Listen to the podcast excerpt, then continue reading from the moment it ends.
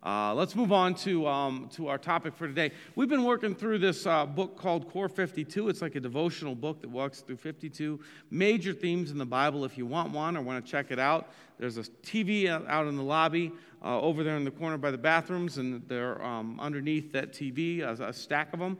We'd love for you to take one. Um, it's, a, it's a gift from us to you. And uh, at the end of it, you'll have a good uh, familiarity with 52 of the um, 52 themes from, from the Bible. So this morning, uh, to, get our, to get our topic kicked off, I want to talk through um, a vacation I took about, I don't know, about 10 years ago.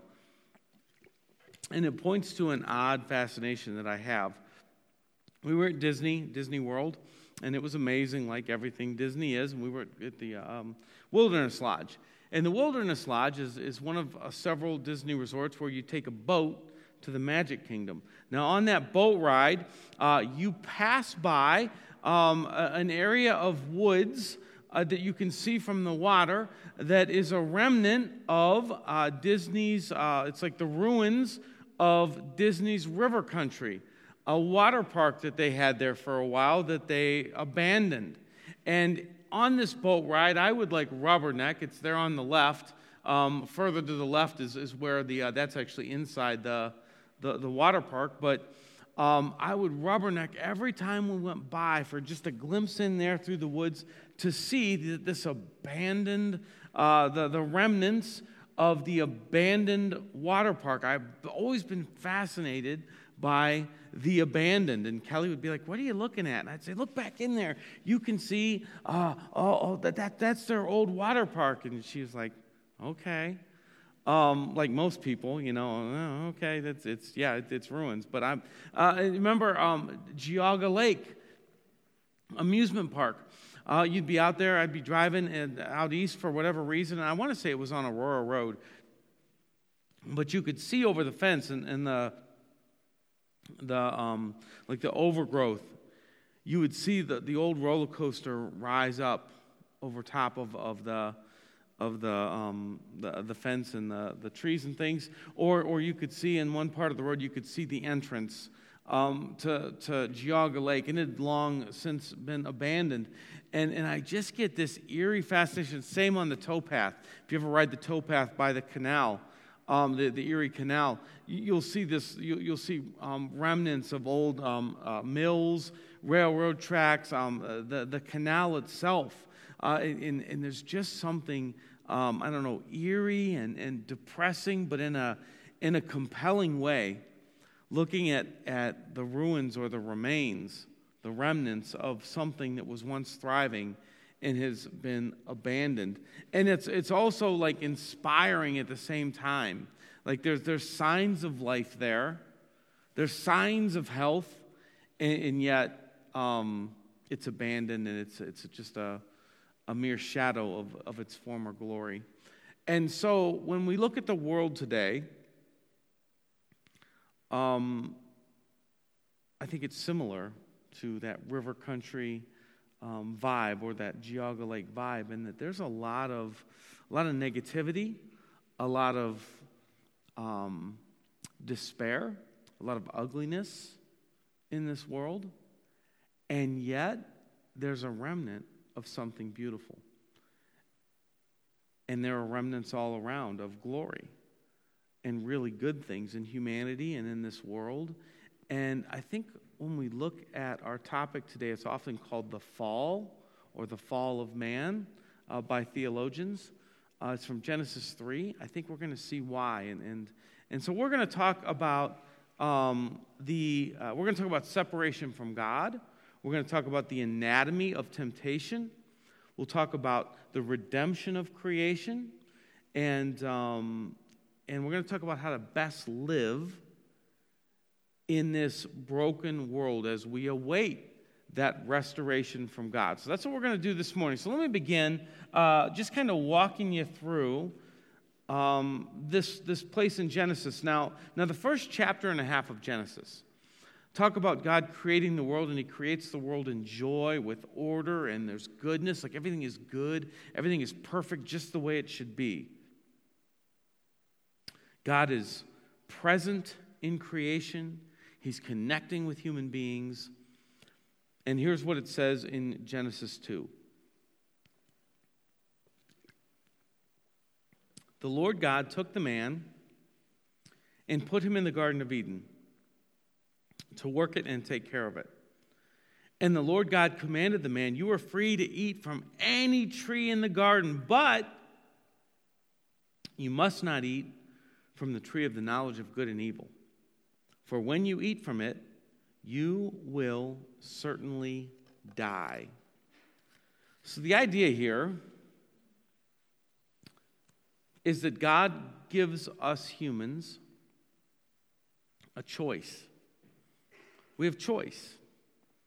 Paradise, walking with God, embracing limitations, or the mystery box. We can see what's behind door number two and set aside our limitations and go for what our eyes and our stomachs tell us we want. I mean, there's a lot to be unpacked there, and this is the idea that, that there's this fruit from a tree that's beautiful, that, that looks good, it's desirable, it's good for food, but no, we, we can't follow every desire that comes from within if we want to walk with God. Well, then we get to Genesis 3. Don't know how much time has elapsed between this rule being given and Genesis 3. Now, the serpent was more crafty than any of the wild animals the Lord God had made. And he said to the woman, Did God really say you must not eat from the tree, from any tree in the garden? And the woman said to the serpent, We may eat, from, we may eat fruit from the trees in the garden, but God did say, You must not eat fruit from the tree that is in the middle of the garden. You must not touch it, or you will die. Now, in the Garden of Eden, we find a tempter.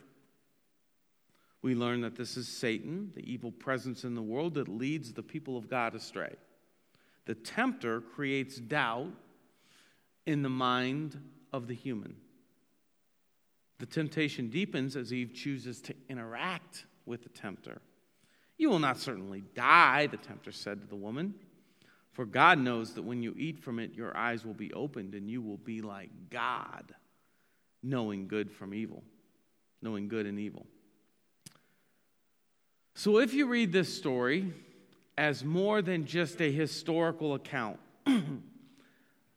as a factual account, like to where it's just this is just something that happened. And, and I would strongly encourage you to read it more than just a historical account to mine it like the ancient listeners would have done for truth, for application for your life today. This is not just a bullet point account. This is meant for you and I to break apart for our own lives, and it's inexhaustible. See, a lot of people get caught up in stories like this, like these kinds of stories with the talking snake. Okay, in the Bible, they get caught up with, did that really happen?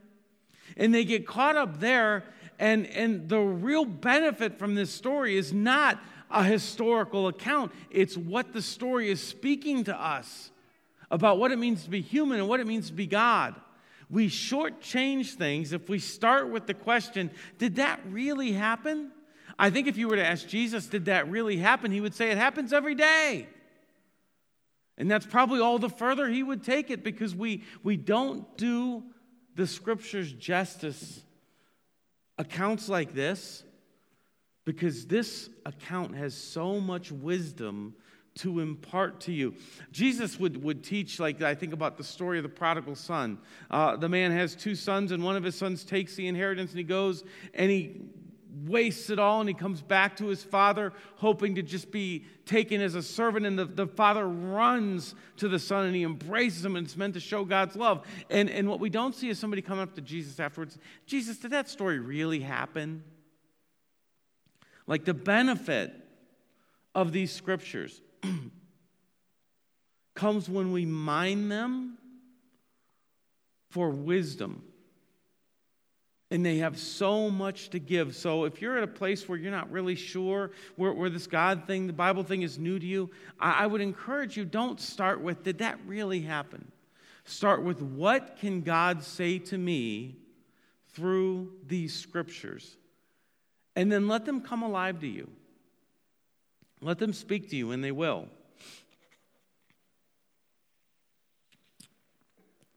So, as we mine this story, for wisdom, for life, did you notice how the temptation evolves and why? Because this moves from temptation into full blown sin, into full blown failure. And there's a very predictable movement, and we see it in our lives today, and it's important to learn from it. So, first of all, I would tell you um, temptation is not sin. Biblically, we see that temptation is not sin because Jesus was tempted. The scriptures say Jesus was tempted in every way, just like us non God folk. But he, God in the flesh, was tempted in every way. And what that means is that he must actually have considered, like there must have actually been some teeth to it. Let me give you an example. I'm not in any way tempted by pumpkin products, they're nasty. Pumpkin products are the emperor's new clothes of flavors. You only, if you like pumpkin, it's only because you think you're supposed to, because other people think they like pumpkin. Maybe you didn't know that. You don't really like pumpkin. I'm not tempted by pumpkin. I'm tempted by mozzarella sticks. Every time I drive by Sheetz, which is right by my house, so five, ten times a day, that Sheetz button on my phone, the reorder button, it calls out to me. Your wife didn't really say stop buying Sheetz every day. And I say, yeah, she did, and I still do it. But temptation is, is when we actually would consider doing something, and, and, and, and temptation is external here in this story. Temptation comes from the tempter, temptation comes from an external source spoken into us, and you can't help what you would might be inclined to like like ooh that sounds like a good idea. No matter how awful it is you can't help that part of it. Temptation itself is not sin. It comes from an external source. And we need to be aware of what's tempting because there is a tempter and he knows our things and everybody has their things and my thing's not your thing and your thing isn't always my thing there are things you're tempted by that I'm not interested in, in, in at all. And there are things I'm tempted by that, that no big deal for you. But the tempter knows, and the tempter brings temptation. And so we have to be aware. Because for you, it might be spending money. Maybe it's spending money for comfort. And that Amazon button on your phone is an ever present temptation. You can be minding your own business, and all of a sudden, I got to have this. I got to get my hit. And that button becomes pretty loud. Maybe it's lust, and you're working out in your gym, and the, the walks by, and, and, and you're tempted to look and to marinate. Maybe it's anger, and you're tempted to scroll the comment section on Twitter and join in the chaos from the idiocracy of that person that doesn't believe the thing that you believe and believes the opposite thing. And and and and you just maybe it's worry. And you're tempted to google your symptom of the day and marinate and ruminate and worry. And that comes from out there it's external and the temptation, if you're high guilt, temptation is not the problem. There's nothing you can do about it. It's whether you choose to interact with the tempter. How far do you let it go? Do you cut it off or let it become full blown failure? Because did you notice the fatal flaw that Eve makes? She interacts. She interacts with the tempter. She allows him to manipulate. Rather than walking away, she says, Well, like he asks her a question. God didn't really. And she lets him twist things. It's like the recovering alcoholic hanging out in the bar just to hang out for the friendship. There's nobody with him that knows what he or she's recovering from, don't have the proper accountability, uh, just, just sort of wanders in and hangs out. Or it's the person with a lust or pornography problem scrolling Twitter, just kind of hanging out where they may accidentally see some images. Hanging out with the tempter and listening to his reasoning. And then look what happens. When the woman saw that the fruit of the tree was good for food and pleasing to the eye, and also desirable for gaining wisdom, she took some and ate it. Now, wait a minute. Why is she even near a tree that she's not allowed to touch? It's a whole other garden to play in. Why is she even near a tree? Why is she so close by? Why is she listening to the tempter? A rational thinker has all kinds of questions, maybe cocking an eyebrow at Eve's behavior, yet it's all of us, isn't it? Like, as ridiculous as all this sounds, why is she close by a tree that she knows she, she has all this paradise, all these great things to enjoy? Why is she in the one place she's not allowed to be? Yet that's us. We all hang around and practically invite the tempter to guide us along. Why are we even close by the things that are harmful to us? And then off we go. Ancient Christians had this simple little slogan. I talk about this quite a bit up here. It, they're, they're obsessed with it. It's in, it's in a lot of the writings in the second, third, fourth, fifth century, early on in Christianity. They had this slogan they lived by Notice every thought. See, they were obsessed with thinking about how they think. They were obsessed with watching their mind do its thing and being aware when that first seed of temptation, that first ungodly thing, that first negative whatever, when it first started, they were there to cut it off. They didn't let it marinate, they didn't let it fester. Paul says this in 2 Corinthians 10 we demolish, we demolish arguments and every pretension, every lie. Arguments and lies, thoughts, that's our thinking kind of thing. We demolish the lies that set itself up against the knowledge of God. It's a mental thing.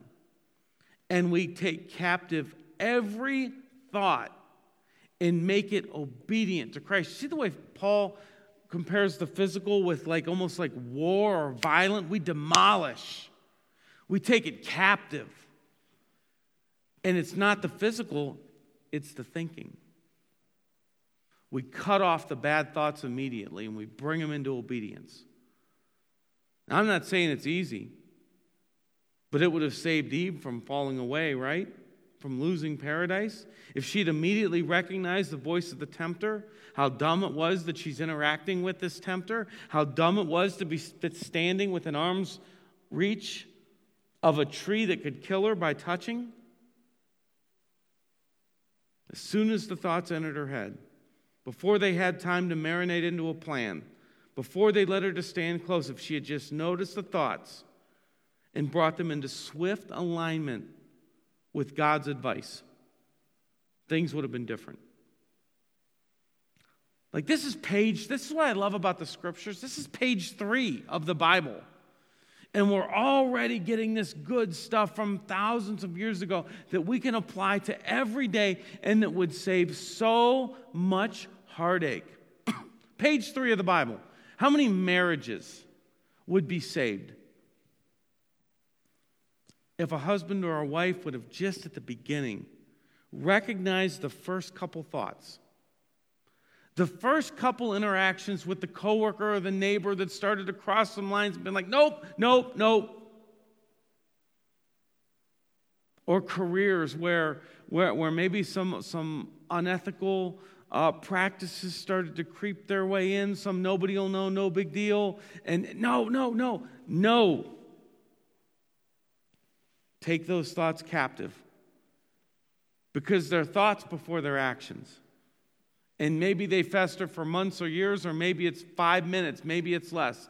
But if we're good at realizing that there's a tempter and there are thoughts that can quickly lead us to stand within arm's length of the tree, and we cut them off when we realize the ridiculousness of us letting the tempter tempt. Well, did he really, is it really so bad? Uh, it's just this. Uh.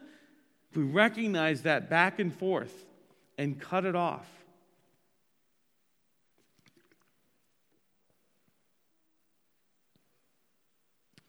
Let's talk for a minute about abandonment.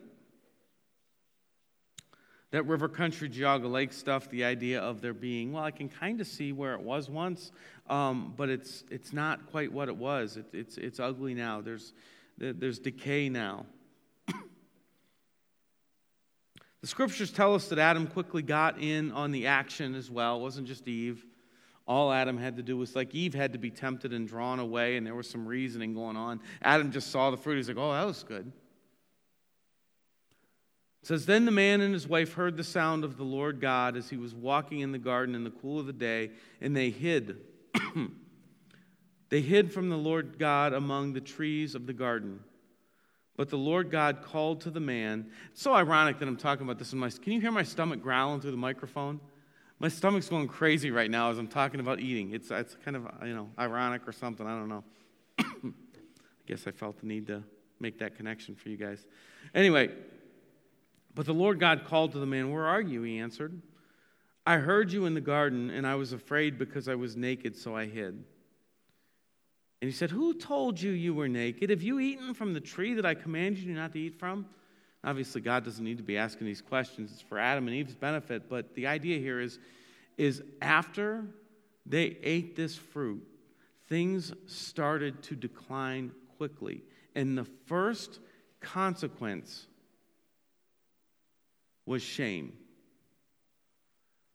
See, the scriptures are, are, are um, very clear in chapters 1 and 2 that the man and the woman were both naked and they felt no shame.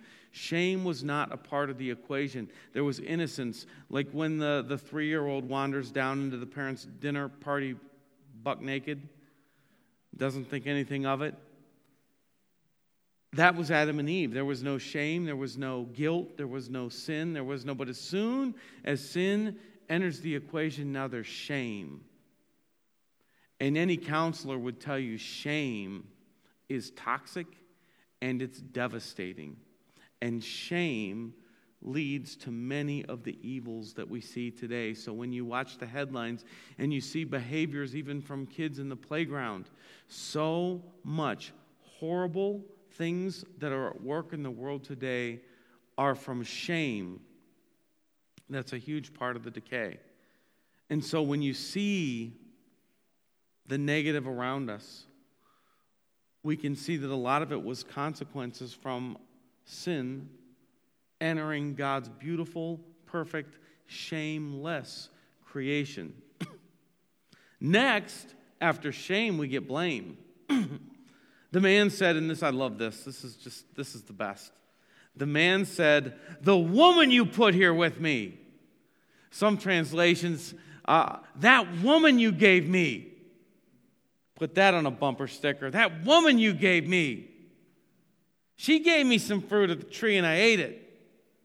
Then the Lord God said to the woman, What's this you've done? And the woman said, The serpent, he deceived me and I ate it. See the blame? So there's shame and there's blame. This is an ancient source. It's archaic stuff, right? It's totally irrelevant to life. Thousands of years ago, God's like, there's sin and there's shame and there's blame, and it ruins the whole thing. Shame and blame are a huge part. Now, uh, let's talk about this. Um, I'm going to move a little quicker now. Um, so the Lord God said to the serpent, Because you've done this, cursed are you above all the livestock. You will crawl on the belly, on your belly, eat the dust all the days of your life. And I will put enmity between you and the woman, and between your offspring and hers. He will crush your head, and you will strike his heel. So what we get here, there's uh, creation and perfection have been um, uh, not destroyed, but set back. And the promise here is that the enemy's head will be crushed. So we get this foreshadowing here at the beginning of the story, the Bible as a whole. Now there's an enemy identified, and there's a promise that his head will be crushed. And then it says, uh, To the woman he said, I will make your pains in childbearing very severe. With painful labor you will give birth to children. Your desire will be for your husband, and he will rule over you. I'm getting back to that in a minute. Adam, he said, Because you listened to your wife and, the, um, and ate the fruit of the tree, which I commanded you, you must not eat from it. Cursed is the ground because of you. Through painful toil you will eat food from it all the days of your life. It will produce thorns and thistles. It can be some really bad things now coming out of the earth, and you will eat the plants of the field. By the sweat of your brow you will eat food, uh, eat your food until you return to the ground, since from it you were taken. For dust you are, and dust you and to dust you will return. So death is now entered the world. So we have shame, we have guilt, we have thorns and thistles, like the bad things from the earth that make it hard for us, and, and we have death now. But I want to go back to your desire will be for your husband, and he will rule over you.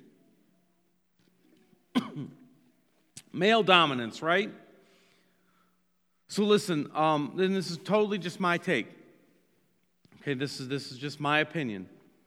Um, moments like this in Scripture are used, I think, for some pretty rough things.